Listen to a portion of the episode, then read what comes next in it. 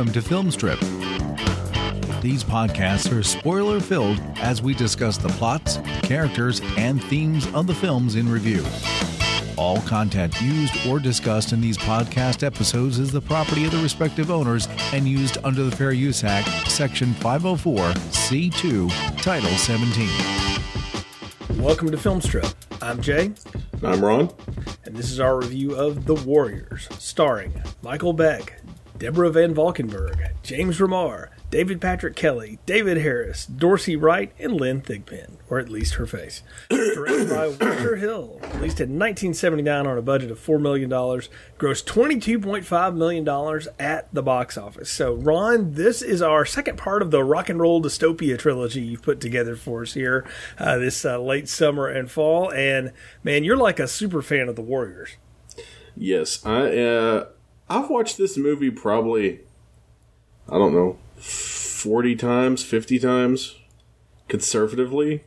Wow. Uh, yeah, uh, I bought the DVD when it first came out, where they added back all the comic book transitions and stuff that Walter Hill originally wanted in the movie. Uh, but my first exposure to it, as my first exposure to most things, was when it appeared on uh, Monster Vision. Joe Bob Briggs hosted it, and he talked in great detail about how, um, it, the, as he went through the show and as they did the commercial breaks, and every commercial breaks, he pulled out a subway map and charted on the subway map like where the Warriors were supposed to be. Uh, how they actually got to where they were, and then uh, additionally, he gave information on where they were actually shooting at. Which, funnily enough, for a movie that starts out in the Bronx, they never go to the Bronx. Well, it probably didn't look right on camera, especially in 1978, 79, when they were making this thing. And the only thing I know about this man, I know I've seen pieces of it here and there. First time sitting and watching it front to back, though, for this review. I was really aware of this when they made like a PlayStation game for it several years back. Um, I remember like seeing that. I didn't really play it. I think I played a demo of it once, and I was like, okay, this seems kind of like Grand Theft Auto, but smaller or weirder or something. I don't know. And uh, then I ended up, uh, you know, just catching pieces of it here and there. I know about it like in terms of pop culture, but the thing I didn't know about it was that this was a Walter Hill movie. Like I had never put that together before until watching this, and I saw his name in the credits, and I was like, "Holy cow, Walter Hill! That's right." I I think of him so much as like. Beverly Hills Cop guy, and then one of the producers of Alien and all that kind of stuff. I don't really think about his directorial stuff before then. And it's neat that you mentioned this was a comic book. I didn't realize this was also based on a comic series. I thought it was based on a novel. Uh, actually, it was it was based off of a novel, uh, but when it was originally envisioned, Walter Hill wanted to uh, to essentially give it a comic book framing device. Like in certain scene transitions, they were going to go comic book style with it. The opening credits were going to be more comic booky. It was going to kind of play up the the exaggerated nature of the world. Uh, but the studio, for obvious reasons, said no. Uh, this is this is good enough. I do think it's neat that they frame this in an alternate 1979. So, as if New York in 1979 wasn't dirty and grimy and gang ridden enough, it has to be somehow worse in, in this version of 1979. Yeah, real gangs just don't have this kind of flair. At least not until this movie came out. Then they were probably all inspired to get this level of flair. Maybe not Yeah, the oh, face paint, you so know, much. but definitely the matching vests. I know I've seen that before. Yeah, I mean, well, I saw that like, but I my reference point for that is like Grease and West Side Story, and I think most people like gangs, like that's what you think of. Like, I nobody ever thinks of the T Birds and the Pink Ladies as gangs, but they're gangs. They just sing and dance instead. It was more like West Side Story instead of you know this or like Colors. You know, that's also what I think of when I think of gangs. Is that Yeah, they're they're they're uh, the T-Birds and the Pink Ladies are more like the Lizzies and the Orphans, and a lot less like the Gramercy Riffs and the Turnbull ACs. Yes, much so. And I dare say there's not maybe maybe the guy with like the pock marks and the car that shoots flames in Grease is the rogue dude, but like there's nobody close to that in, in that movie at all. So Uh, I think I also knew the David Patrick Kelly bottle scene, you know, Warriors come out and play. I think yeah, just seen that and stuff and had heard about it. I know him. I know he's a big David Lynch, you know, player and stuff. I I know him as Sully and Commando. I mean, I, I still kind of think of him as like that. He's been in the other stuff though too, uh, the stuff that I've, I've reviewed, and I always find him to be just delightfully kind of leprechaunish evil. That's a great yeah. He's very puckish. Mm. Uh, if Puck was evil instead of just kind of indifferent. Yeah, or you know, it's always this mischievous level of evil, though. Like you can like him because he's funny and he's just insane and weird, but when you look at him, you realize like this guy's four feet tall. like Michael Beck's legit like six feet tall. You kill him. so, but and not to mention some of the other dudes in this flick. But you know, I I love that the little guy there is again the, the leader of that gang. But we'll get into that as we go. It's, I, you know, again, for me, man, not a movie I knew a lot about. I think I was just sort of culturally aware of it for so long. I think what's neat about it is that it, I mean, it had a good box office 22.5 million off of 4 million bucks. That's really good returns. I'm sure that's not what the studio expected either. Yeah, it kind of, uh, it kicked off a mini uh, street crime wave because you had a lot of, especially you've got a lot of Italian movies that go and rip this off with like uh, Bronx Warriors 1990. Um, you know, even a little bit of like Class of Nuke 'Em High, the mm. Troma version of this. You, you know, any kind of dystopian street punk scumbag movie from the mid, early to mid '80s is is pretty heavily influenced by uh, the Warriors, if whether they admit it or not. Well, whether Veronica Roth ever admits it or not, I think she completely ripped off some of the ideas of factions in the Divergent books and movies from this. Like they're very much divided among some of the same lines. It was it was uncanny. I was watching this and I kept trying to tell my wife, I was like, it's like Divergent, but with, with a bunch of dudes, you know. so like there's no there's no Shailene Woodley person in there to come in and, and do things. But yeah, it's I guess that would be Mercy in this case, but we'll see. So yeah. Well, speaking of things we're going to see, Jay, why don't you tell us a little bit about this uh, dystopian alternate version of 1979 as it fits into The Warriors? Okay, so straight honest truth here. I watched this movie twice and then I opened up a doc and I just typed out what I thought I remembered from it. So if I get stuff wrong, you just fix it on the back end for me and tell me about it. It's an alternate 1979 and all the gangs from 100 neighborhoods in the New York, New Jersey area send delegates to hear the leader of the biggest gang, Cyrus, pontificate about how much more they could do if they all just worked together. However, the absolutely insane leader of the rogues, Luther, played by David Patrick Kelly, shoots Cyrus, sending all the gang members running from the scene as the cops descend. We follow the members of the Warriors, particularly Swan, who's the second in command, and who must now traverse New York City through rival gang turf on their way back to the boardwalk of Coney Island. Along the way, they battle with several gangs, pick up a runaway gang member in Mercy, who takes a shine to Swan, who's now apparently leading the Warriors, and finally make it back home where the rogues and insane Luther await. Luther and Swan prepare to face off, and Swan is able to use his knife to win a fight against a gun somehow. We'll talk about that. And that's when Cyrus's gang, the Gramercy Riffs or the Griffs, show up having chased the Warriors all the way, thinking they were responsible for Cyrus's death. But the Griffs have learned the truth, and they deal with Luther and the Rogues while Swan, Mercy, and the remaining Warriors walk into the sunrise in the city. Yes, and Joe Walsh brings us home. Yes, I saw that in the opening credits. Uh, unlike the Big Lebowski, I'm a huge Eagles mark and always will be. And I love Joe Walsh's stuff, all their solo stuff. I'm down for it. So when I saw that was there, I was like, that's what this song was written for. I had no idea all these years that In the City was for the Warriors and then ended up on several Eagles records later. Yeah. Um, it, it's pretty, it's, it, it always catches me by surprise that at one point, Joe Walsh was like cool enough to be in a hip teenager type movie, even one directed by, you know, not exactly the hip teenager type Walter Hill. Yeah, and that's the thing. Walter Hill got brought into this late, right? Like they had another director and it wasn't going well, so they brought in Walter Hill like two or three months before this thing started, and he got it going really fast. Like that that's the amazing part of the story. He was supposed to direct something else and that didn't come to fruition, so he ended up doing this instead. And pretty amazing job to organize it. I think the other thing I read behind the scenes about it that I thought was neat was there was supposed to be a completely other character that we follow. Fox was the you know, the one we're supposed to follow from the Warriors, and he's the guy that gets thrown in front of a subway, Beat Street style, halfway through this thing, and we never hear from him again. And like he had some sort of falling out with Walter Hill, so they took him out of the credits, and they re-edited the movie to where it was more Swan specific than Fox specific, which I think is one of those neat stories about how editing can completely and totally change a narrative if they do it right. Yeah, and also Fox, you never hear from him again because he's dead. Oh, well, Just FYI. Yeah, yeah, that is true. Most people don't survive getting thrown in front of a subway train. No, but but that was not the original end of his character. Is what I meant. From what I understand, they did that after he like walked off the set or something, and they Yeah, had his he, stunt he and man. Walter Hill didn't get along, yeah, so they threw a stunt man off a platform and said he got run over by a train. Yeah, but he does like the you know the big-hearted thing by letting Mercy get away, and you know so he can wrestle with the cop who you know the Irish flatfoot that throws him over the side of the thing into the oncoming train. Uh, looked like a scene out of Max Payne or something, which was uh, you know another video game that I love and a movie that I actually don't hate. Uh, I'm in the minority on that, but yeah, I.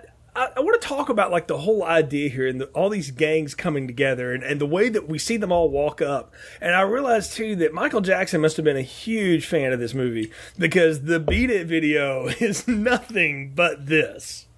The um the subway station uh, where they shoot most of the train footage is the abandoned Hoyt, Sher- station in Brooklyn, downtown Brooklyn. I actually stayed not too far from uh, Hoyt Street uh, the last time I was in, in New York, and that is the exact same subway station that they use in the Taking of Pelham One Two Three. That's the exact same subway station that they use in pretty much every movie that you need a subway station. And that is the subway station that they use in the Michael Jackson video for uh, Bad, I believe. Bad or Beat It. Yeah, Whichever I, one has a subway station, it's that one. I could see Scorsese doing that. Yeah, that would this would be his. I mean, it's his town, so yeah. Well, that's that's um, a subway station that hasn't been used, and the city just literally turned it into a place to shoot movies. It's the same subway station that you see in Teenage Mutant Ninja Turtles too. See, what a great idea, though, because like we're not going to restore this thing, but if you guys want to pay us money to come down here and shoot, and we don't have to disrupt service, all for it. See, that's thinking ahead as city planners. That's a good move. So Yeah, and when you and when you're on the subway, if you are looking out the windows, which I don't know why you would be, uh, but I did because I was specifically waiting to see this station in the flesh as the train roared through, and I saw that station. very So that cool. was very one of my many, uh, many fun things of the Warriors I saw uh, when I was in the city, uh, especially the time I went by myself because I, I didn't have to worry about boring my poor wife to death while I went to Coney Island looking for uh, bottles to clink together and to get on the Wonder Wheel. while or listening. The Wonder Wheel was closed because I went in October, but I did get to hear some carnies yelling at each other, so that was fun. Which is always a fun time. Yeah. What I mean though specifically is the way all of the gangs are kind of pulling their delegates together and they're sort of walking up. It's very much like the gang pieces walking up in the Beat It video as you know Michael Jackson's doing his thing and. and in the background and stuff. I I just I don't know and I know that came after the Warriors, but I'm watching this and realizing like, oh, this definitely influenced a lot of stuff. And it's not the only time we've seen that happen where everybody kind of bands together and then we're gonna walk up together, you know, and all that stuff. And I, I think what's neat about this is you think about like there's almost a thousand people at this grand meeting of, of Cyrus, right? Because he's called everybody together. But that's not everybody from the gangs. It's just the nine delegates they send. And you kind of wonder, like, how deep the rosters go on some of these. Because, like, the Baseball Furies look like they got quite a few people hanging Well, around. You saw how many Gramercy riffs there are at the their Gramercy headquarters. Yeah. Like, I mean, well, th- yeah, that's how the literally like a gang. platoon of riffs.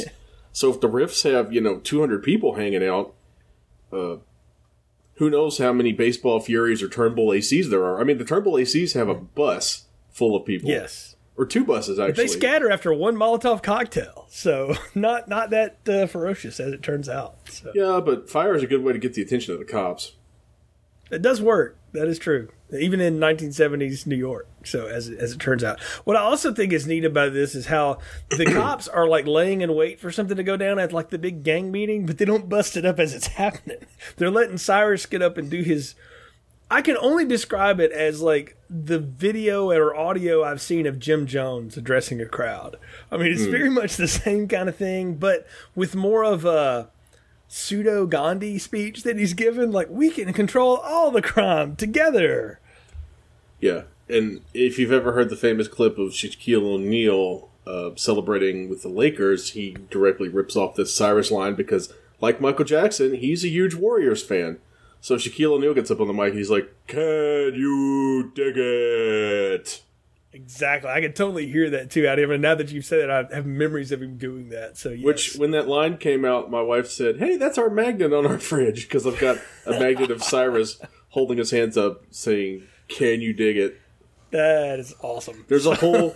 the, the, Coney Island has a whole Warriors cottage industry at this point. Like I got oh, a smart, you know. I got a T-shirt, I got a magnet, I got a sticker. and It was all for like twenty bucks for the whole package of things. So, you know, that's good. Seems like it's economical too. That's the that's the the smart people are cashing in on that. But no, I, lo- I love Cyrus's whole speech here though because it's just a again, it's it's pretty much if we work together, there's three times more of us than there are the cops. Can you do math? Can you count suckers? Can you dig it? And I'm I'm having flashbacks to like Rudy Ray Moore and some of this other stuff that we've watched back a few Februarys ago, and I'm going, oh yeah, that's that's getting riffed on here too. We're trying to cash in on a little bit of that. I mean, I was I was I was digging it. I'll be honest with you. And when David Patrick Kelly starts to smile, I'm like, oh, he's to start something. Like you just know. And when he pulls out that 357, which is three times the size of his hand, um, the fact that he shoots it one handed is kind of amazing.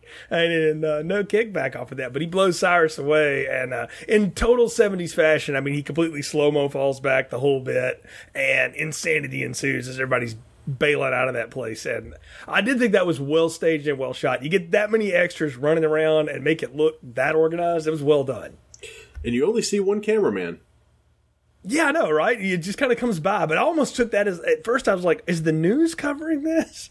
Because maybe they would. I don't know. I mean, if it I bleeds, mean, it leads, Ron. The news probably covered it after Cyrus got shot, and you know yeah. the the city arrests you know however many hundred gang members they they show taking on taking them out in a paddy wagon later. Yeah, oh yeah, they're they're definitely breaking them down. but that's when we we really get into what I call the crux of this movie, and it's the thing I didn't expect about this movie. Though I knew the basic story, I didn't realize how much of a chase movie this is. I mean, that's really what it is. It's watching these guys just try to get back home, and well, I mean, I'm thinking of I'm thinking about all these other movies where I've seen that aped and and used again, but I don't know that any of them do it as effectively as this one does. Like it's paced really well. Well, part of the reason why it works so well is because it's based off one of the most famous stories of all time, which is the Odyssey. Right. And they they essentially use that as the the guidepost to establish their pacing. And then Walter Hill, of course, is one of the most one of the foremost screenwriters of our age, particularly when it comes to taking a script and making it absolutely uh, ticking clock economical and he of course did a pass on this movie because of course why wouldn't you mm-hmm. um, and man it really shows because this movie is is it, it it it flows i think Oh, it totally does. And David Shaber, the, the co-writer on this, wrote one of my favorite Stallone flicks of all time, Nighthawks. We've talked about that one before on different shows. And I, th- these this movie feels like it is a cousin with Nighthawks. Like this is happening at night, and then two days later, Nighthawks goes down in the same place because like it all happens around the same time period. or maybe maybe Nighthawks is the winter because everybody's cold, but this is the summer, the end of the summer, and then we head into the fall and we get Nighthawks that save New York City. But yeah, it, it I love the way you described that. That that Walter Hill knows how to turn the alarm clock on. And if you're, you're used to ever having those old bell alarm clocks like we had growing up, you just heard the little tick, tick, tick, tick, tick. You knew it was coming, but you never knew exactly when, right? Because mm-hmm. no matter where you put the, the alarm arm, it was somewhere within five to 10 minutes of what you thought it was going to go off on and they do a good job of pulling the pins on the grenades as these things go along. The problems these guys run into. So they run back to the subway. The subway gets you know thrown on fire, so can't go back that way. We now got to run through a graveyard to make it 50 miles back to Coney Island. And that's the other thing that I think I've always loved about New York City. It's my favorite big city in America I absolutely adore everything about it and, and, all of its problems and, and its its cool stuff. But I love how freaking spread out it is and and how different each place is. I mean, growing up in the South, where you know county to county was one thing, but you could put all of that like in the state I grew up in, and that's New York. Yeah, it's it, it's amazing how many of the to me it's amazing how many of the same locations they used but we were able to dress them to the point where it looked like a completely different part of the city. Mm-hmm. And that that is one of like the neatest things about the whole thing is that uh, the block, for example, later in the movie when we get our confrontation with the orphans, mm-hmm. that is a block of like what are now million dollar homes wow. in Queens. Um, and it's one of the most famous and most well shot blocks in New York City usually as a stand-in for like the Upper East Side or the Upper West Side or kind of a ritzy brownstony part of town. Um, and even back then, that was an upscale area in Queens, but they were able to just add like a few like overflowing garbage cans and turn it from what was then a place that still had hundred thousand dollar homes into like a slum.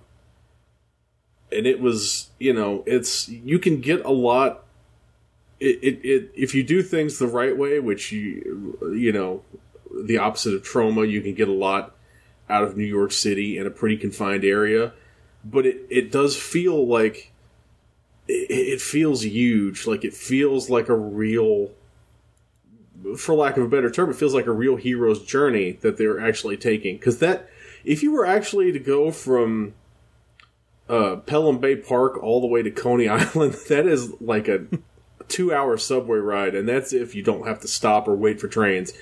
It is a long, like, just going from like downtown Brooklyn to Coney Island was like almost an hour on the subway.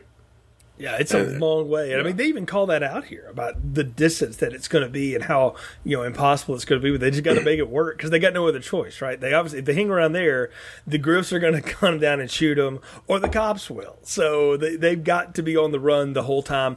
The framing device and the genius framing device of this, and I don't know who to thank for this, but having the voice of Lynn Thigpen as the DJ like basically giving intel to the Griffs the whole way of what's going on and trying to you know dog whistle all the gangs across the city as she's playing her smooth R and B in the background was is a stroke of just perfect writing. Like it, it is an amazing thing because it's a good way to kind of break the story up and pull us out of that for a minute so we can switch scenery around.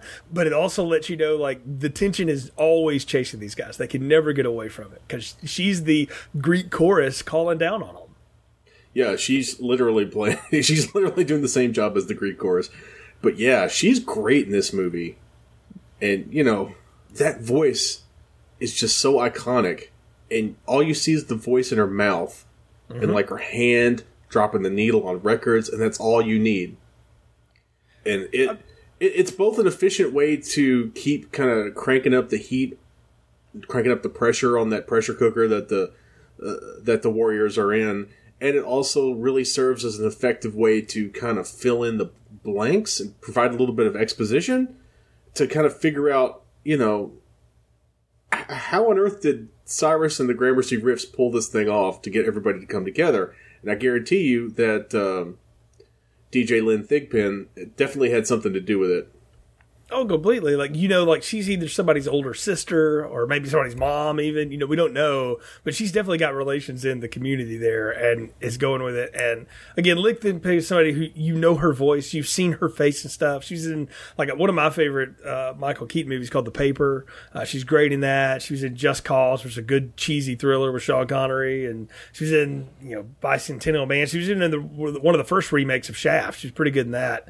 Among other things, she's, you know, passed away now, but uh, I think a lot of people grew up knowing her as the voice of Where in the World is Carmen Sandiego as yep, well. That's the chief. She, yeah, she has got that voice. So it's and she just commands a presence. I, I I put her and like CCH Pounder in the same pile of just the way they act and what they do is the same stuff. Like if you remade this today, I would almost demand that CCH Pounder has to be your voice of the radio. Either that or Tessa Thompson. That's a good choice. That's a good that's a good pull too, that CCH Pounder thing. I definitely get that. In a way, uh, Lynn Thigpen is also kind of playing the role of Super Soul from the movie Vanishing Point, where she's basically like the voice of God Yes. and Yes. kind of like guiding or d- either driving our heroes and driving our antagonists. She's almost like you know how a lot of times in like Greek tragedies, Zeus will just show up and tell people what to do, or uh, like in Clash of the Titans, you see him moving the chess pieces, and that sets things up for uh, you know uh, everybody to fight or whatever. It's almost that kind of role that she's playing. Yeah, she's she's moving the pieces around and she's giving directions the whole way. It makes it fun. I also love the slang that she lays out, and they don't bother to try to explain all of it to us. You just have to pick it up as you go. But like, all you boppers out there, you know, don't get wrecked on the side. You know, she's talking all the. You almost think it's jive, but what you realize is it's gang talk. I mean, they're talking about this is how you fight, how you hit somebody, is what that means, and I don't know. I just I thought it was it was cool and the again that gives such a cool framing device to get between scene to scene and stuff is going down. I mean, I think that's fun. it makes up for something though that I am going to ding this movie for, and it's not that I dislike this guy. I, I like Michael Beck. I, I've listened to a lot of him him read a lot of good John Grisham novels to me and audiobooks through the years. That's really what I know him from, other than some of the stuff he's been on. But he is about as bland and vanilla a lead as you could possibly get. Like he is flat for most of this movie. It, you know that is that is a fair point, but he's also trying to do like be the stoic, emotionless leader type, and that's never that's never something that really uh, can come across well, uh, particularly when it's offset by you know someone as as manic and, and charismatic as, as Michael Patrick Kelly, or even you know the more visually distinctive members of the gang like uh, Cochise and Rembrandt, Yeah. even Or, I mean- Ver- even Vermin.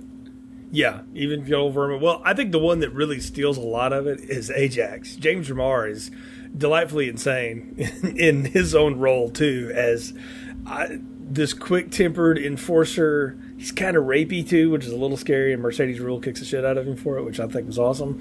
But I, yeah, I, I liked him. I was sort of sad when he disappeared uh, somewhere in the second act and got got handcuffed by the police, and that was like that was it. I, I mean, I expected like they're gonna go break him out or whatever. No, you get pinched, you go to jail. It's like man, there's no honor among thieves. yeah, it's it, it's it's weird. Oh, well, I mean, what are they supposed to do? Go bum rush the police and get him back, and all get arrested? I mean, they're in hot water enough just running from gangs, and Yeah. there are few interactions with the police. The police see them and immediately go to start bashing their heads in. So it's not like, you know, he he got Ajax got a rough ride on the way back to the precinct, so to speak. Yes, he did. He he did not have a good time. That is for sure. We got to talk about some of the fights here too. We mentioned the one with the the Turnbull ACs where they break out the Molotov cocktail. That's also where they pick up the lone girl of the thing here, or at least the lone that we're going to pay any attention to, Mercy, Well, Deborah Van Valkenburg. She comes a little bit later, but it's it's Oh. not that far after that time that they have to go through the orphan orphans territory. Okay, see that all blended together for me. So I'm glad you explained that. I thought that was like the same group of people. So what? They're they're right next to each other. They've got to be. Yeah, they're nearby, but the orphans are uh, the Turnbull ACs are a big outfit, and the orphans are a small time outfit. Because you remember in in the original opening, Cyrus talks about that there are uh, the hundred major gangs represented, and there are a hundred more who aren't there. Mm-hmm. The orphans would be one of that second tier one hundred, Gotcha. gotcha. and I even get the feeling that the warriors are like down on the gang list. they would might be like right on the cusp of like just they just made it into the A group, but they were a B group gang for a number of years. Like they were an FCS team that just moved up to FBS in college Yeah, football. they're the- when, when we used to have that. Yeah, they're the Appalachian state of gangs. There we go. Right. Well, you know what? Hey, then they got something going for them because App State's tough. Uh, so, well, I guess they, yeah, I guess they do take out Michigan in this. If you want to call the, the Rogues the Michigan, um, so well, I was going to say more like the baseball Furies or the Michigan that would I- work too. I don't feel like the Rogues are that high of a gang because I mean they're the the Rogue territory, at least uh, according to various Wikipedia's, is Hell's Kitchen, which isn't exactly like prosperous territory. So they're Florida State. That's what you're saying. That's what the Rogues are. The college Right. football analogy we're making here. So you brought up one though. I want to talk about the baseball Furies because I'm a huge Yankees fan. So I loved it. Like all these guys were in pinstripes with like two tone face makeup and mullets and baseball bats, and I, I was there for that. I was there for that fight. I was there for the guy clearly wearing three pillows so the guy could hit him with the bat in the side. It was great. I, I loved everything about that fight. That was awesome. Well, a, a lot of times you see more of the padding and stuff on these guys because uh, those are the actual actors fighting. Yeah, no, no money for stunts. Well, there there there were some stunts, but Walter Hill said he wants the the cat he wants the fights to look realistic. So everybody on the set who's going to be involved in the fight is going to stunt school, and they put them all through fight school to learn how to actually fight. Yeah. One thing that surprises me is uh, about this movie because, and they do whittle the group down, so it's not completely like this. But I really thought at some point through this, like a horror movie, all of the warriors were going to get taken out till it was just Swan and now Mercy as the final girl running for their lives to the end. The fact that you know four or five of them are still hanging around by the time the delegation gets back was a little surprise for me. I, I thought more of them would get taken out along the way, especially when they run into you know stuff like the Lizzies and everything like that. Which boy is that not you know thinly veiled? Yeah, that's that's pretty obviously pretty obvious. They they at one point they were called the Lezzies, but they had Yeah. to change it. Yeah, but yeah, it's it's wild because you do expect more of them to get caught up or get you know get arrested or whatever, but that, that's not really how life works. You know, mm-hmm. like Ajax brings trouble on himself. yeah, You know, and uh, you know if you stop to tussle with a cop on the edge of a subway platform, don't be surprised if the cop throws you off. yeah. That's what that's what Fox gets. You're right. So I, I guess I just was I was looking at it more of like if this works and it's timed out, kind of like a thriller. Again, if we're if it was Friday the Thirteenth Part Eight, we'd be picking these people off as we go around. Another movie set in dirty New York City. Um, or Canada, depending on how you want to remember that. So I, I just I don't know. I thought more of them would be taken out, but I guess it makes sense that they don't. Swan obviously becomes you know much more of the leader along the way, or he has to take on that role because everybody's getting sidelined here and there. They're getting divided up. We have all these amazing fights as we go along, and along the way, again, the, you know, the constant of the DJ reminding everybody where they're going to be and what's coming on, and it all leads up though to that last that that last showdown, man, when they finally make it back to the boardwalk and they're gathering weapons, I'm like, okay, we're gonna get the rumble of all time. This is gonna be what you know Francis Ford Coppola rips off in The Outsiders for that rumble, right? And we don't, and that I don't know, man. I, I kind of wanted to see a little more of a rumble.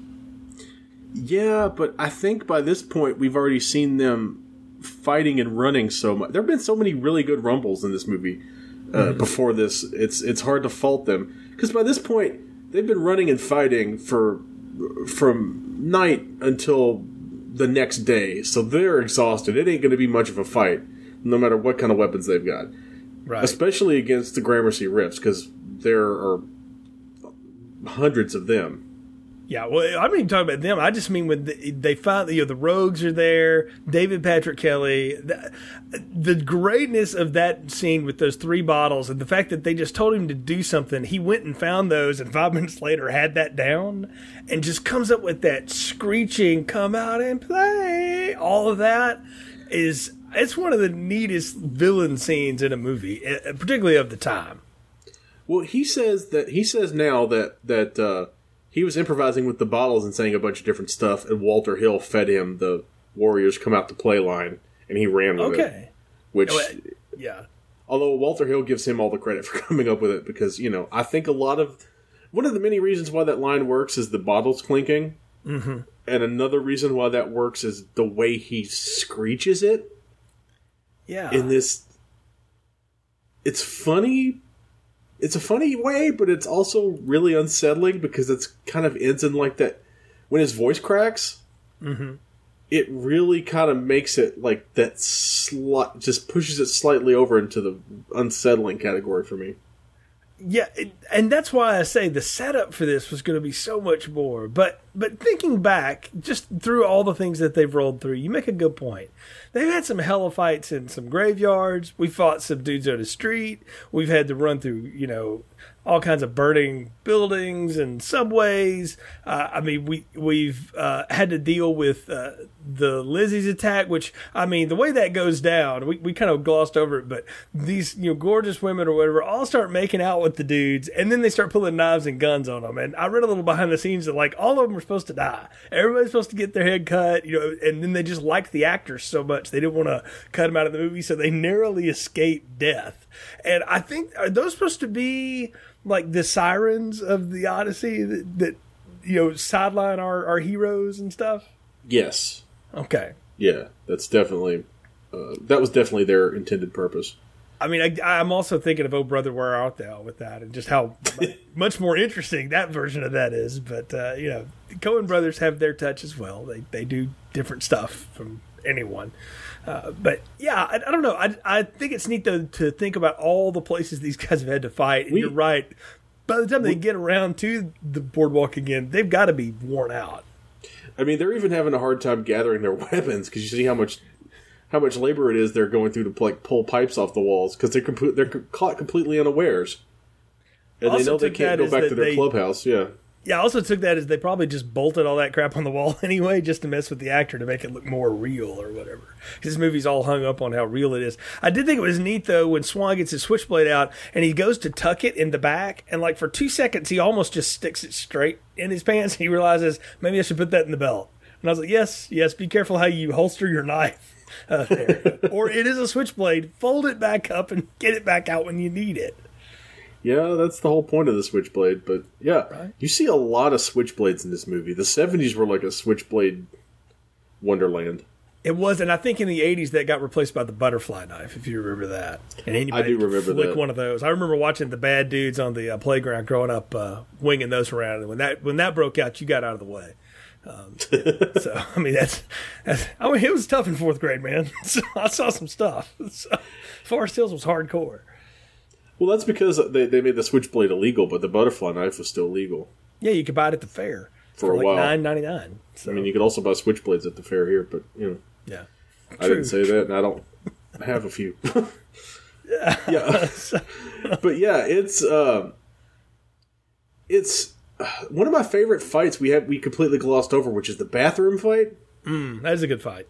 Which these days you can't get into the bathrooms on the subway platforms anymore unless you're at like Grand Central Station mm-hmm. or uh, Columbus Circle or one of the big like safe like quasi mall, quasi commuter kind of things. Because otherwise, they've they've got them all blocked off and they've all been turned into some of them were turned into ticket booths, some of them were turned into snack bars, some of them are just employee lounges. Mm-hmm. Um, but that bathroom was the only set that was built for this movie. That's the really? only thing that was shot on a soundstage. Everything else was shot um, in that Hoyt Schermerhorn, uh, the Hoyt Schermerhorn subway station or the 72nd Street station, because right outside of when they're coming out of the what's supposed to be the 96th Street station, which is actually the Schermerhorn rebranded, they come up and they leave what is supposed to be the 96th Street station, but it's actually the 72nd Street station and you can tell that because in the background of the shot, there's a Gray's papaya.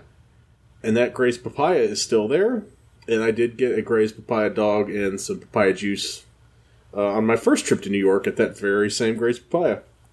That's pretty wild. So uh, that is still there too. The thing I remember the most about that fight, Ron, was I thought it's like they're fighting the car hops at a Sonic. You know, who are just who are dressed like you know uh, Ramones ripoffs or something like that. Which I no, the they were so. they were dressed like Dexy's Midnight Runners ripoffs. Okay, yeah, better better comparison. You're right, but they're on their own skates, just like they the were called. Kids. They were technically the Punks. That was their name. Yeah, that, that that's kind of lame, by the way, right? Everybody else had cool names. That one's like we just gave up. Like we didn't have anything else to say. I mean, they got taken out like a bunch of punks. Does that count? They did, yeah, they did. They they straight went down and Mercy proves she can hold her own. That was, I think that's the whole point of that is so she can get a few you know rounds in on somebody. We realized that yes, she could be an adopted member of the Warriors or whatever. I, I think that's what we're led to believe happens in this movie. But let's get a final fight though, where it is Luther and Swan, and I love Swan's ideas like let's go one on one. That way, not everybody has to fight because he knows his dudes are toast if they have to go up against anybody again. So they've got his back. But I need you to explain to me how he like time shifts and teleports out of the way of that bullet to you know sling that switchblade into uh, Luther's arm fast enough because that was a weird weird scene. Uh, I can mount no, I can mount no um, defense of that scene except for it, it's pretty well established throughout the movie that Luther's just kind of a kind of a loudmouth little jerk mm-hmm. who seems to be in charge because he is the loudest and the meanest. Not necessarily, he's definitely not the tallest or, or most physically able member of the group.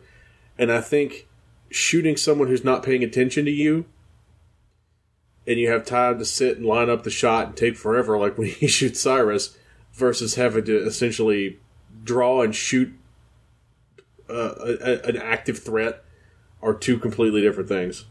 I guess so. I think the the better part of it, and what gets overshadowed by the way the weird way that ends, is when he tells him like he shot Cyrus just because he wanted to. It was very much like shades of the Dark Knight and the way Heath Ledger's Joker was. He just does things because that's just what he does. Like he's total chaos, and I mean not only the way he acts, but that's kind of the rogues is we just do things. You know they don't really have any reason. And that's i think there's a statement in that is that gang violence is all about a lot of nothing. And cyrus is even talking about that in his beginning. He said you know the reason we can't get ahead in the city is because we're all concerned about our little piece of the turf and yes they're still all concerned about the little piece of the turf in the end because the rogues have no plan and they have nothing they can do once their leader is disarmed. And then what what is it that swan does? He like cuts the side of his head? Is that like marking him in some way or something? Did i miss some sort of warrior's initiation for that? No, he's wiping the blood from the knife in his hair. Oh i thought he was like cutting him to like let it be known that like you lost to me or something like that was his zorro mark or something No, he's just wiping his knife off so the cheap thing he got at the boardwalk won't rust. I just thought he was cutting the dude's scalp. oh well, uh, I do that way too much. But then the the Griffs show up, and that's when you know, like, okay, it's about to go down, and you realize like they've learned the truth somewhere along the way, and that's what I wanted to ask you because I missed that. How did they figure out, or were they listening to Luther's confession? Is that how they figured out that the Warriors weren't responsible for killing their leader? I always felt like they heard Luther's confession because they were just kind of watching from the the distance. For all we know, they'd been there the whole time, and, and no one just paid any attention to them. Yeah, they they may have gotten to Coney Island like long before anybody else sitting around wondering where are these guys? You know, how long is it going Yeah. to take them to get here? well, obviously they sent somebody with a dime to a payphone to drop it to the DJ so she could set everything straight. right? Yeah. Well, you know, you gotta. You can't have all the gangs out after the Warriors if the Warriors didn't do anything right. There's a code. Yeah, right. Yeah, you can only kill people when they deserve it, apparently. So I will say that that beach is not Coney Island, but I'm not sure where it is. yeah, I was going to say I don't think that's Coney Island either, but you know what? It it works. It's fine because they do get that final shot of everything in the daytime, and it, it looks good. Yeah, I, I want to say it's like out in the Rockaways somewhere. I went to Rockaway Beach the last time I was there to walk around barefoot in the sand and hum Ramones songs to myself. Uh, and As- it you're kind of looks like do. a few spots out there. Yeah, Yeah, as as is requirement if you're going to go out there and do that. That's correct. Uh, yeah, but the rogues are no more. Like I think we can assume that whatever's left of them there gets completely No. swallowed. Now, here's the thing: is it the all of the rogues, or is it just Luther? Because they look like they're going to turn him over to the Riffs. Yeah, I was going to say like I don't think his guys are going to put up much of a fight. Maybe one of them, but there's there's like five more times riffs than anybody on that beach. They don't look very supportive of him when he's like huddling on the ground after he's been humiliated. no. Well, I mean, again, you know, once once the ship sink, the rats run. Right. That's the the whole point. Because the honorable gangs are are taking care of business on the side, as we'll see. Yep. So yeah. So the DJ comes back with the alert that it's all called off, and then she she puts the song in the city out there as Swan and Mercy are all kind of strolling down the beach, and we get the rising sun. That's you know usually movies end in the sunset, but this one's going to end in the sunrise, and I don't know. The dawning of a that. hopeful new day, Jay. That's what it was, right? They're all going to go back and go to community college and start something with their lives, right? Nope, we're just going to have more of a criminal enterprise. I guess that was their next bit. They're going to uh, take over Hell's Kitchen. Yeah, I do have to ask, like, was there ever talk of a sequel for this? Because I mean, it's so darn profitable. I know it's a little bit before sequel time got to be real popular in Hollywood, but how could they not have made another one of these after you know scoring so big on the on the box office? Well, one of the issues that the movie had was when it was released, uh, there was a lot of violence at the screenings. Oh, Not inspired by the movie, but because the movie was about street gangs, that attracted a bunch of people who were in street gangs. so, like, it got a, it did well in the box office, but the next weekend of the film, it got linked to, uh, like, it had a really good opening weekend, like, it grossed like three and a half million dollars on opening weekend. But the next weekend, there was a, a gang started to show up to see it. Uh, so they ran into some issues, especially in like Southern California and Boston. yeah. So Paramount pulled all of their ads, their, their radio and their television, and a bunch of theaters added security and stuff. And some of the theater owners even dropped it. Paramount had to pay them off for it. So after that happened, there was definitely not going to be a sequel. Yeah.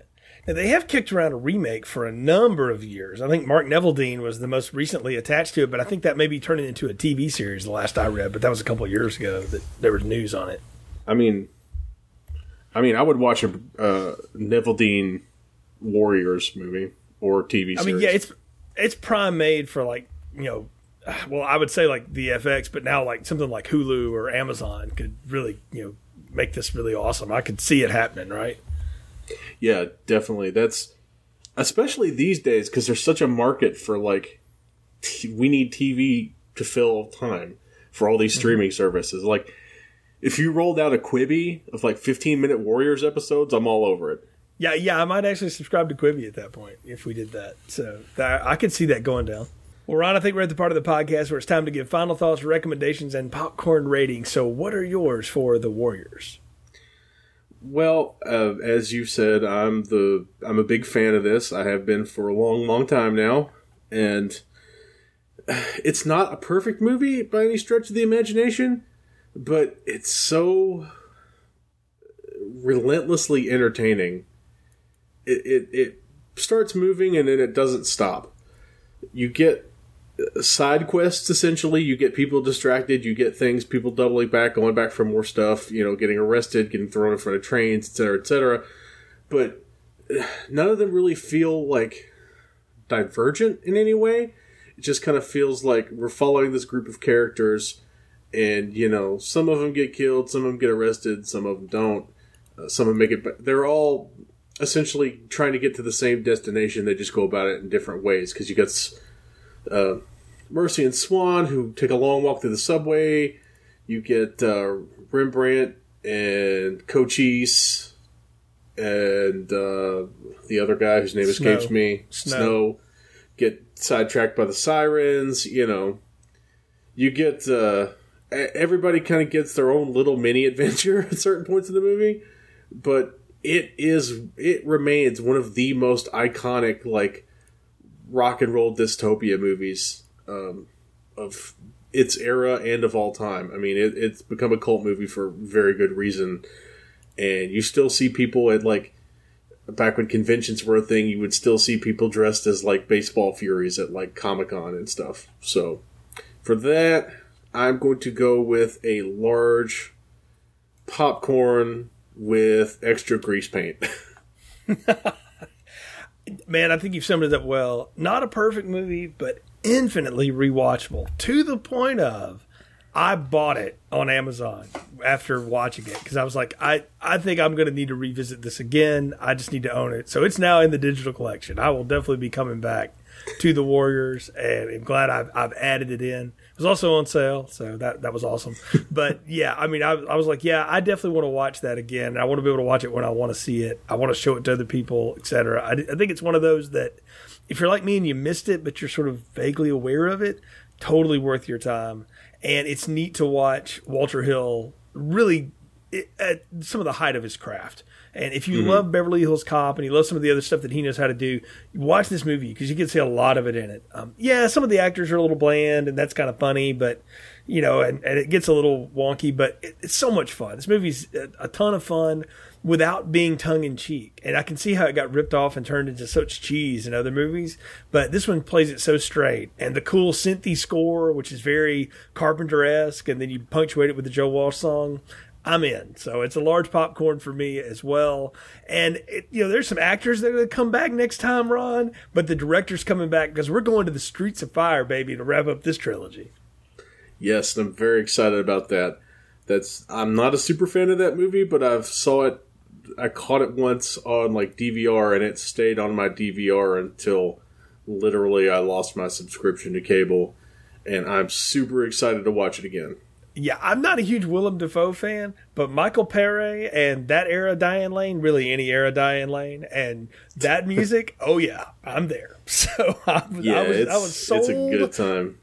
Yeah, and I mean, I knew watching that growing up. We'll talk about it more next time. But when you decided you want to do that again, I just said, let me go watch the trailer of that again. And I was like, oh, yes, I remember. Oh, yes. So I'm looking forward to, to lighting up the streets of fire and see what's there because uh, known as, uh, well, it's got a different reputation than some of the other things we've covered uh, here in the retrospective. But it'll be fun to come back and revisit again. Ron, tell folks how they can follow your stuff on Den of Geek. Okay, you can find my work as always on Den of Geek. I will be getting ready for my big months, which are September and October, but uh, when I typically cover like The Walking Dead, American Horror Story, and stuff like that, I will have just wrapped up uh, my series on the Snow on Snowpiercer, the uh, TNT upcoming TNT drama. I've not seen the movie Snowpiercer, but I'm going to be doing the TV series.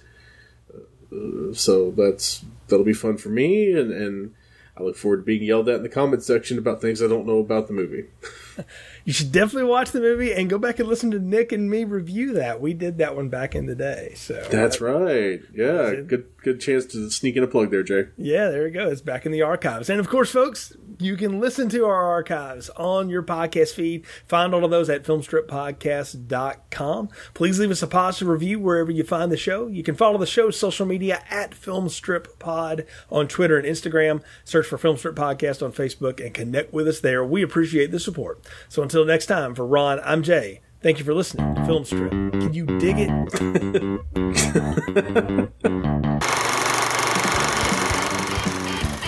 Thank you for listening to Film Strip. You can find more episodes on our website, filmstrippodcast.com. The Film Strip theme music is produced and performed by Frozen Lake 121. All content used or discussed in these podcast episodes is the property of the respective owners and used under the Fair Use Act, Section 504, C2, Title 17.